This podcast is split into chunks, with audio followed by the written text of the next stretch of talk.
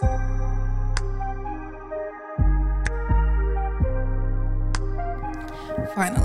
I have got into the studio. I'm hearing a little echo. Okay, I think I should be fine. But welcome to another episode of In Our Lane Podcast. I'm your host, Emmeisha, and I am so excited to finally be back in the studio. Since I film in bulk, it's been a minute since I've been in the studio, so I have a lot to say. And a lot of episodes that I need to knock out today too, because I'm going out of town. So I got to make sure that we have episodes in the dock ready to roll out. So we're going to get right into this episode. I feel like it was something that I wanted to say, but I cannot think about it right now. Y'all already know you can find me on all social media platforms at EMMEISHA. And the podcast Instagram is @_InOurLane. That's @_INOURLANE. So let's just hop right into the topic of the day. And so today I wanted to start off our conversation about self-value. So I had been wrote this down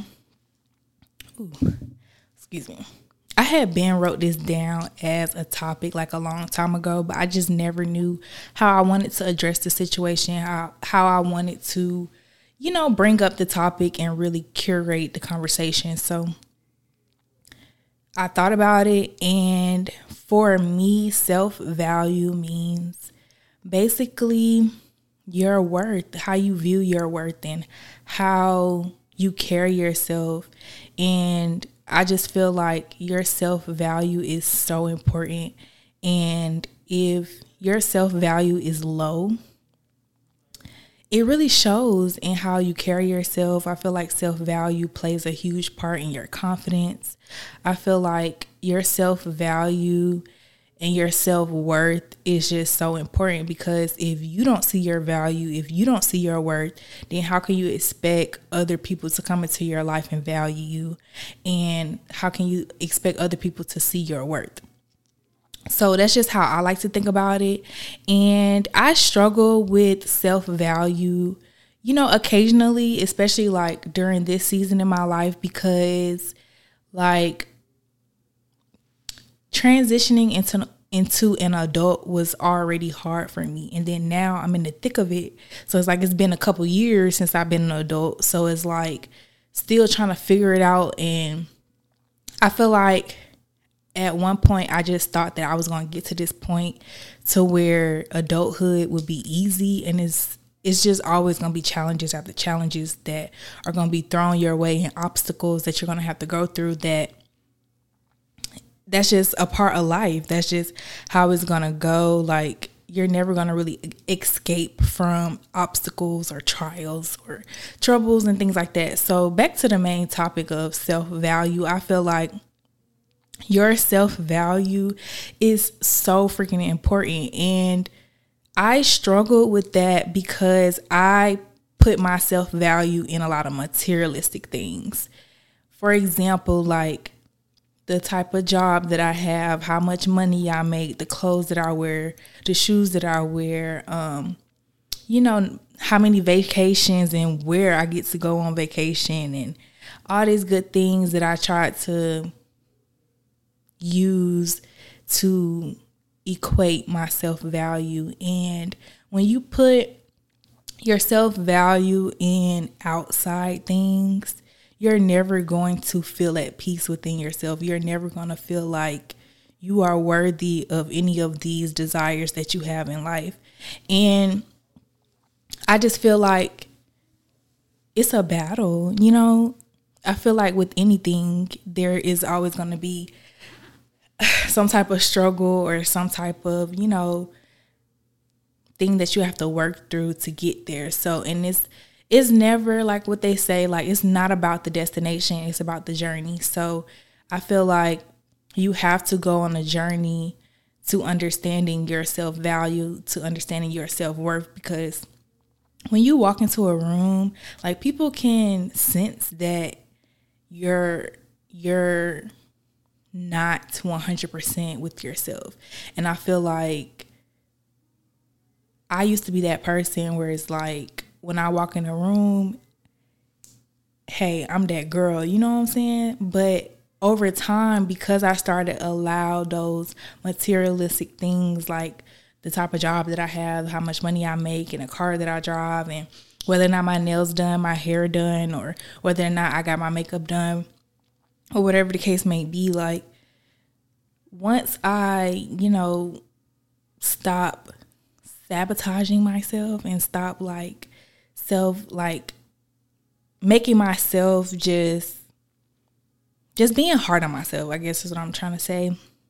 Once I realized that I don't have to be so hard on myself and that I deserve everything and I'm a good person, like, I feel like your self-value is not based upon what type of daughter you are, what type of sister you are, what type of mom you are, how it doesn't matter how you, it's not based upon how you show up in other people's lives. It's based upon how you show up for yourself. And I just feel like a lot of us are good at showing up for others, but when it comes down to ourselves, that's where we lack. It's like, you can give your friend all of the advice in the world, but then when it comes down to you and your situations, you don't know what to do.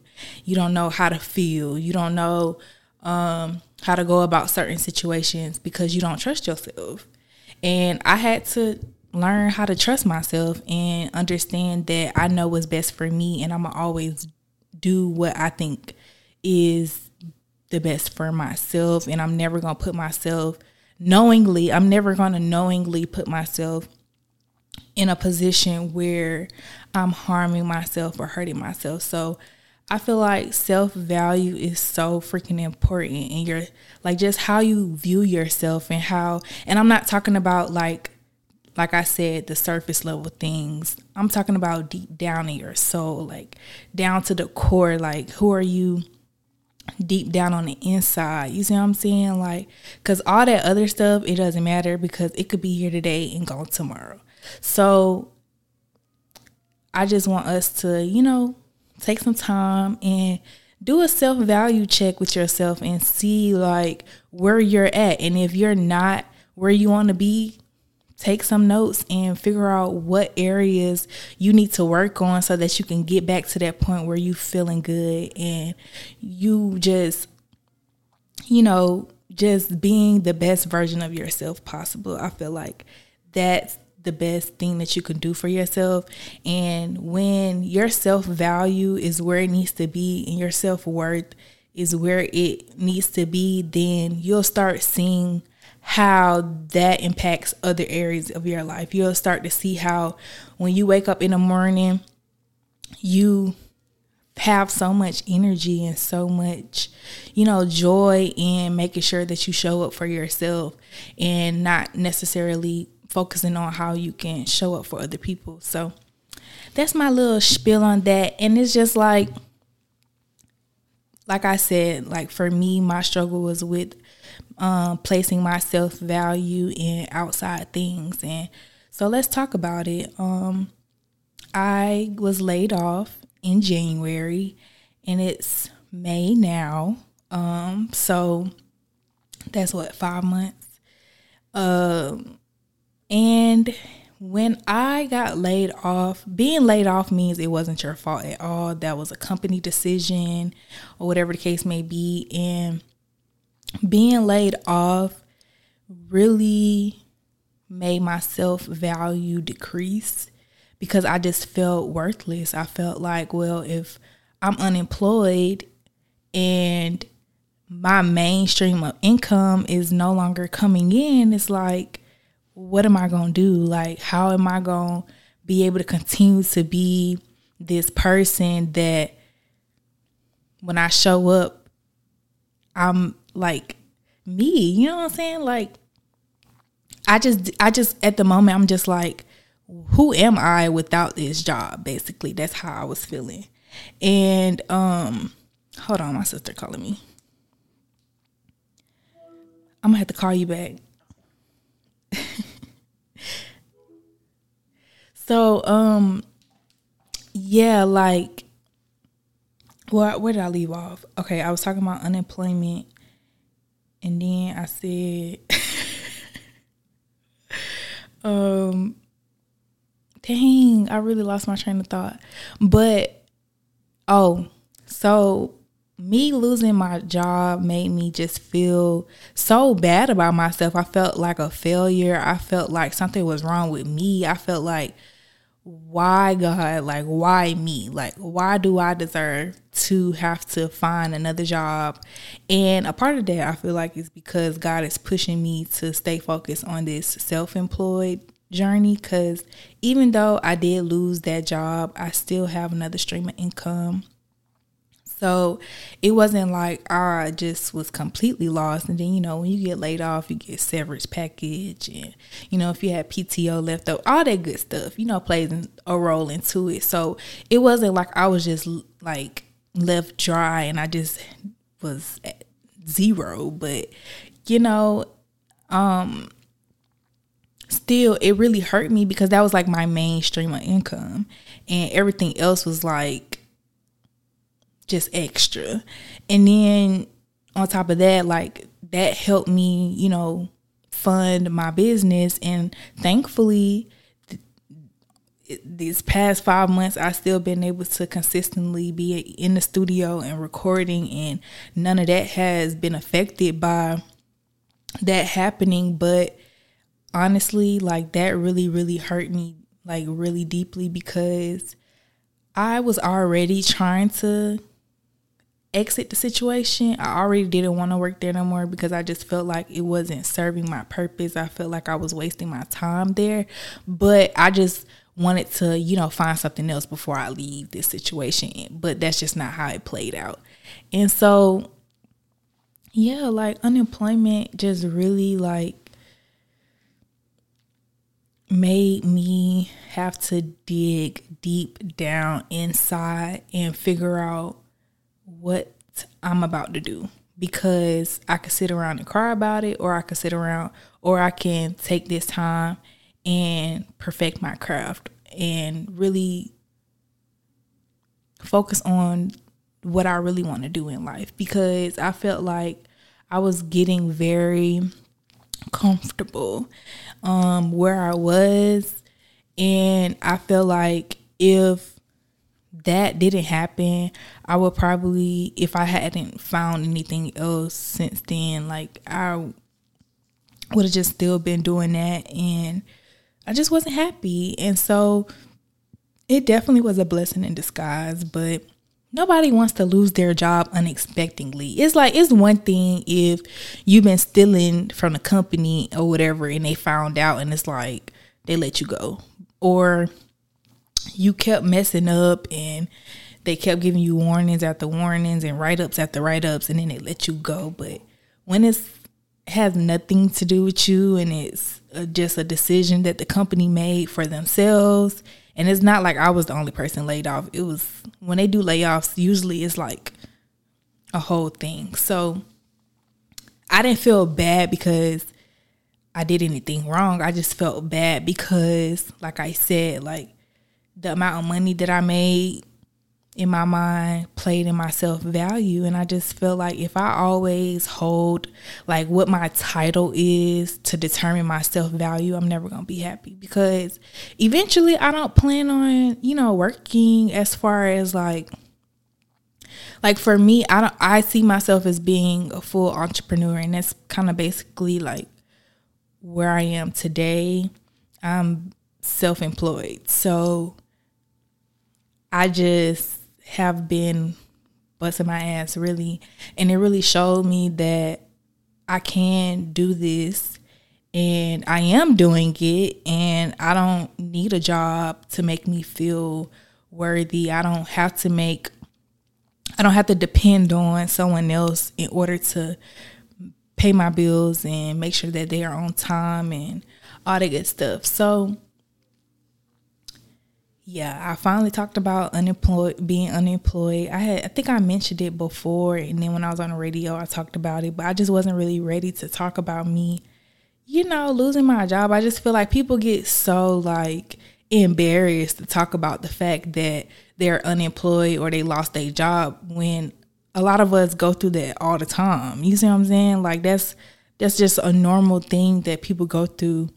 And I was never afraid to talk about it. I just wanted to make sure that I was in a place mentally where I can come speak about it and not get emotional about it, because it really was hard for me, because like living on my own for the first time in my life, I just felt like, oh my gosh, like, what if I need help? Like, who am I going to go to? And of course, when I need help, I go to my mom, but I don't want to have to do that. You know what I'm saying? Like, I don't want to have to ask my parents for help because I got laid off and I just ain't got no extra money this month. Like, I just felt embarrassed. Like, I just felt like I said, I felt like a failure. Like, I felt like, you know, how am I going to get out of this? Like, what's next for me? Like, that's just what I've been focusing on, like, what's next? Because I've had clients and they are just not consistent. And so being a producer is, you know, you have to, you know, produce in order to, you know, make some money. So it's like, if my client doesn't want to be in the studio, then I don't make no money. If my client decides they don't want to work with me no more, I don't make no money. So it's not like a regular job where it's just like I show up and I know I'm gonna make X amount of dollars. It's like I don't plan on money anymore. Like, I really have changed my mind, my mindset when it comes down to my money. That's why I just was like, I cannot place myself value in how much money I make, because literally that shit could be here today and gone tomorrow. So yeah, it's just been difficult for me to just be okay in this entrepreneurial space, because when I tell y'all, like, some days be great and then other days it's just like, what's going on, God? What's going on? So yeah, like, I just feel like if you lose your job, don't feel down about it. Like, don't feel like you're worthless because you don't have a job. Like, you could go get you a job. Like, it's so many jobs out here, but honestly, y'all, it's really been tough. And I honestly feel like the reason why it's been tough for me personally is because God, he want me to just stay focused on what my purpose is, and I just be trying to be in my comfort zone to make sure I got this little corporate job on the side, just in case this whole, you know, producer career and my business and stuff don't work out. But it's like, I can't operate in that fear. Like, I can't say that I believe in God and that I trust in God if I gotta have this little safety net just in case. And some people might see that as, oh, you just being smart. But then on the other hand, it's like, but do you believe that God gonna do for you what he said he gonna do? So it's like this juggle that I'm going through, and I don't feel like I'm alone. And yeah, so being without a official job for literally this entire year so far is scary. But, you know, I'm here. I'm looking good, feeling good. And I have my days still, but overall, like, I'm okay. Like, I got to stay down. I got to stay focused, you know? And that's all you really got to do. So I got to keep going, because we cannot go overtime today. We really cannot. So, places to go, things to do. For my birthday, I went to Rocksteady. It's a restaurant here in Atlanta. And when I tell y'all, it's a Caribbean cuisine. So, if you like Caribbean food, but it's like upscale Caribbean food. Like, it's really, really cute. If you go on my Instagram and look at my birthday dump and my birthday reel, you'll be able to see the restaurant. When I tell y'all, it's so cute. But yeah, so, all right, stop what you're doing and do me a huge favor by checking out this dope clothing brand called Nerd Square. If you are into anime, Marvel, biology, gaming, tech, coding, or just nerd culture in general, this brand is perfect for you. They have a wide range of apparel that will make your inner nerd feel seen. They also hooked me up with a 20% off promo code to give to you all. Use code INOURNERDLANE, that's INOURNERDLANE, for 20% off. Shop their IG at nerd.sq or their website nerdsq.com. Emmeisha's watch list. Oh my gosh, I really wanted to go into depth on this, but I really don't have time. But if you got Netflix and you have not seen Queen Charlotte, what are you doing?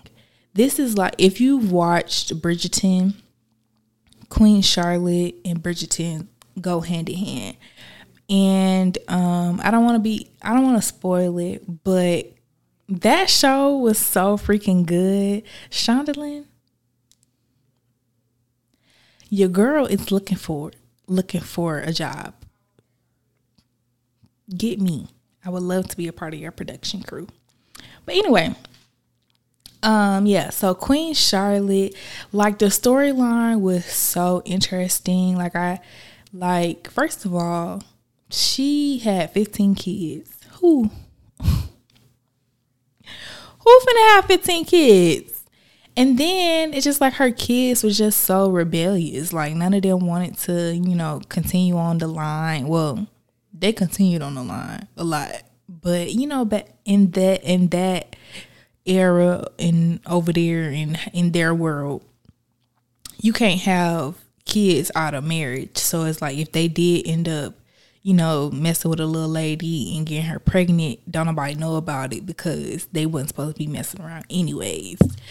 But I loved how Queen Charlotte really, stuck beside her man. Like, I never knew anything about King George, but learning that that's how he was, that's interesting that the king of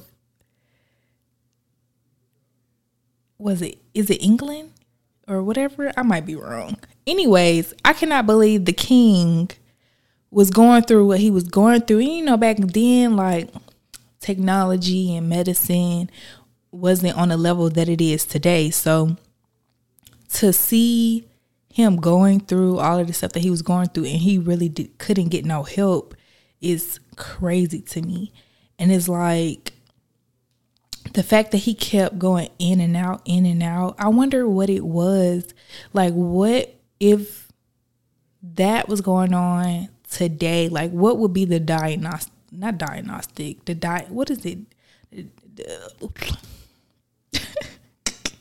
what would a doctor diagnose him with? That's what I'm trying to say.